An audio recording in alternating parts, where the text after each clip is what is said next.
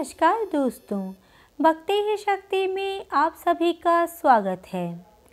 कनक धारा स्त्रोत यानी स्वर्ण, अर्थात धन की वर्षा करने वाला मंत्र और स्त्रोत जिसकी रचना भगवान विष्णु के अंशावतार आदि गुरु शंकराचार्य ने की थी। इस स्त्रोत का पाठ शुक्रवार, पूर्णिमा के दिन, दीपावली और संभव हो तो नियमित करना चाहिए। जो लोग कनक धारा स्त्रोत का पाठ करते हैं, उनके घर देवी लक्ष्मी धन की वर्षा अवश्य करती है। कनक धारा स्त्रोत देवी लक्ष्मी को आकर्षित करने वाला मंत्र है। कहा जाता है कि इसका पाठ करने से व्यक्ति को धन धान्य की कोई कमी नहीं रहती। देवी लक्ष्मी कनक धारा स्त्रोत का नियमित और शुक्रवार को पाठ करने वाले को धनवान और ऐश्वर्यवान बना देती है माता लक्ष्मी। ये देवी लक्ष्मी को आकर्षित करने वाला स्रोत है। कनकधारा स्रोत की कथा। एक बार शंकराचार्य भिक्षा मांगने के लिए घूमते घूमते एक ब्राह्मण के घर पहुँचे। इतने तेजस्वी अतिथि को देखकर संकोच के मारे उस ब्राह्मण की पत्नी लज्जित हो गई। उसके पास भिक्षा देने के लिए कुछ था ही नहीं। उसे अपनी स्थिति पर रोना आ गया। नम आँखों के साथ उसने घर में रखे कुछ आंवला लिए और सूखे आंवले तपस्वी को भिक्षा में दे दिए। शंकराचार्य को उनकी ये दशा देखकर उन पर तरस आ गया। उन्होंने तुरंत ही ऐश्वर्यदायक दस विधि लक्ष्मी देने वाली अधिष्ठात्री करुणा में, वात्सल्य में नारायण पत्नी महालक्ष्मी को संबोधित करते हुए एक स्त्रोत की रचना की। इस स्त्रोत के पाठ करने से वहाँ सोने की वर्षा होने लगी। इसके इस स्तोत्र का नाम कनकदारा स्तोत्र रखा गया। कनक का मतलब सोना होता है। वर्षा के समान सोना बरसने की ये स्त्रोत भी कनकदारा स्त्रोत के नाम से प्रसिद्ध हुआ। दोस्तों, जीवन में आर्थिक तंगी को लेकर हम सभी बेहद परेशान रहते हैं। धन प्राप्ति के लिए हर संभव श्रेष्ठ उपाय करना चाहते हैं। धन प्राप्ति और धन संचय के लिए कनक धारा स्रोत का पाठ करने से चमत्कारिक रूप से लाभ प्राप्त होता है। कनक धारा स्रोत की विशेषता ये है कि ये किसी भी प्रकार की विशेष माला, जाप, पूजन, विधि विधान की कोई आवश्यकता नहीं है। सिर्फ़ दिन में एक बार इसको पढ़ना ही पर्याप्त है। साथ ही प्रतिदिन कनक धारा यंत्र के सामने दीपक और अगरबत्ती लगाना आवश्यक है। अगर किसी दिन ये भी भूल जाएँ तो कोई डरने वाली बात नहीं है, क्योंकि ये सिद्ध मंत्र होने के कारण चैतन्य माना जाता है। आज मैं आपके सामने कनक धारा स्रोत का हिंदी में अनुवाद लेकर आई हूँ। आपको सिर्फ़ कनकदारा यंत्र कहीं से लाकर पूजा घर में रखना है। ये किसी भी तंत्र मंत्र संबंधी सामग्री की दुकान पर आसानी से आपको मिल जाएगा। ये आपको पूजा सामग्री की दुकान पर आसानी से मिल जाएगा। माँ लक्ष्मी की प्रसन्नता के लिए जितने भी यंत्र हैं, उनमें कनकदारा यंत्र तथा स्रोत सबसे ज़्यादा प्रभावशाली और बहुत जल्दी ही फलदायी देने वाला माना जाता है। तो चलिए दोस्तों, अब हम कनक दरा स्त्रोत का पाठ करते हैं। जैसे भ्रमरी, अतखिली कुशमों से अलंकृत तमाल तरु का आश्रय लेती है। उसी प्रकार जो प्रकाश श्री हरि के रोमांच से सुशोभित श्री अंगों पर निरंतर पड़ता रहता है, तथा जिसमें संपूर्ण ऐश्वर्य का निवास है संपूर्ण मंगलों की अधिष्ठात्री देवी, भगवती महालक्ष्मी की वह दृष्टि मेरे लिए मंगलदायी हो। जैसे भ्रमरी महान कमल दल पर मंडराती रहती है, उसी प्रकार जो श्री हरि के मुखारविंद की ओर बराबर प्रेम पूर्वक जाती है और लज्जा के कारण लौट आती है। समुद्र कन्या लक्ष्मी की वह मनोहर मुग्ध दृष्टिमाला मुझे धन संपत्ति प्रदान करें, जो संपूर्ण देवताओं के अधिपति इंद्र के पद का वैभव विलास देने में समर्थ है। मधुहंता श्रीहरि को भी अधिकाधिक आनंद प्रदान करने वाली है, तथा जो नील कमल के भीतरी भाग के समान मनोहर जान पड़ती है। उन लक्ष्मी जी के अध खुले नेत्रों की दृष्टि क्षण भर के लिए मुझ पर भी थोड़ी सी अवश्य पड़े।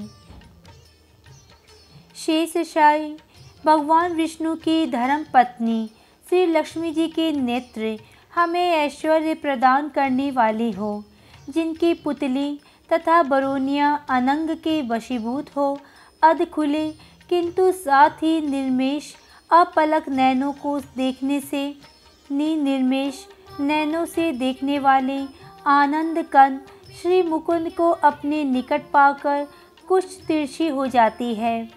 जो भगवान मधुसूदन के कोस्तु भमणी मंडित वक्ष स्थल से इंद्र हारा वाली से सुशोभित होती है, तथा उनके भी मन में प्रेम का संचार करने वाली है। वह कमल, कुंजवासिनी, कमला की कटाक्षमाला मेरा कल्याण करे।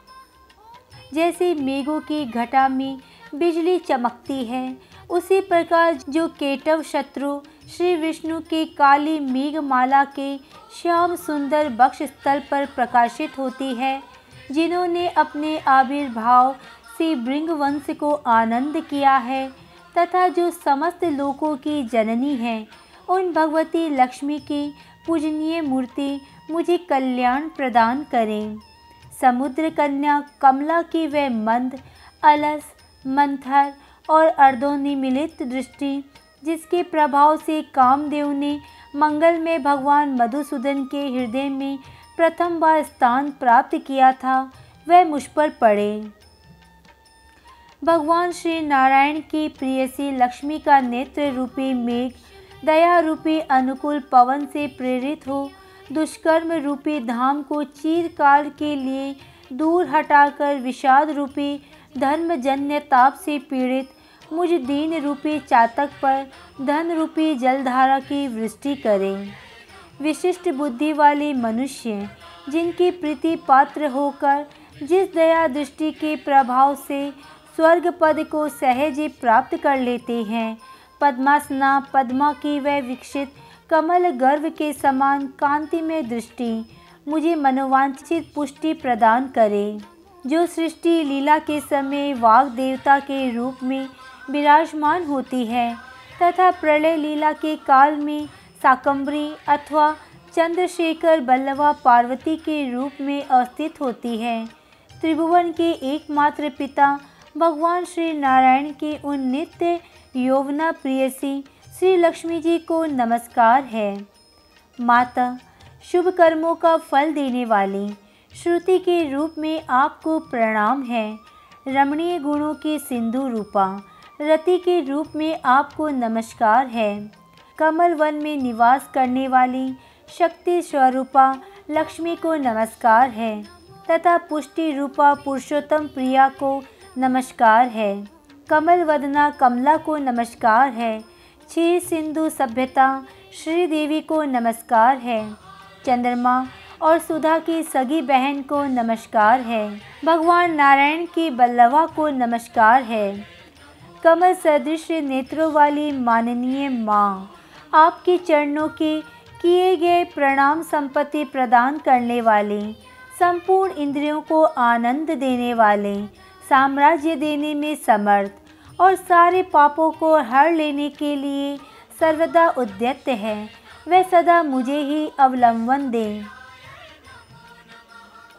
जिनकी कृपा कटाक्ष के लिए की गई उपासना, उपासक की संपूर्ण मनोरथों और संपत्तियों का विस्तार करती है।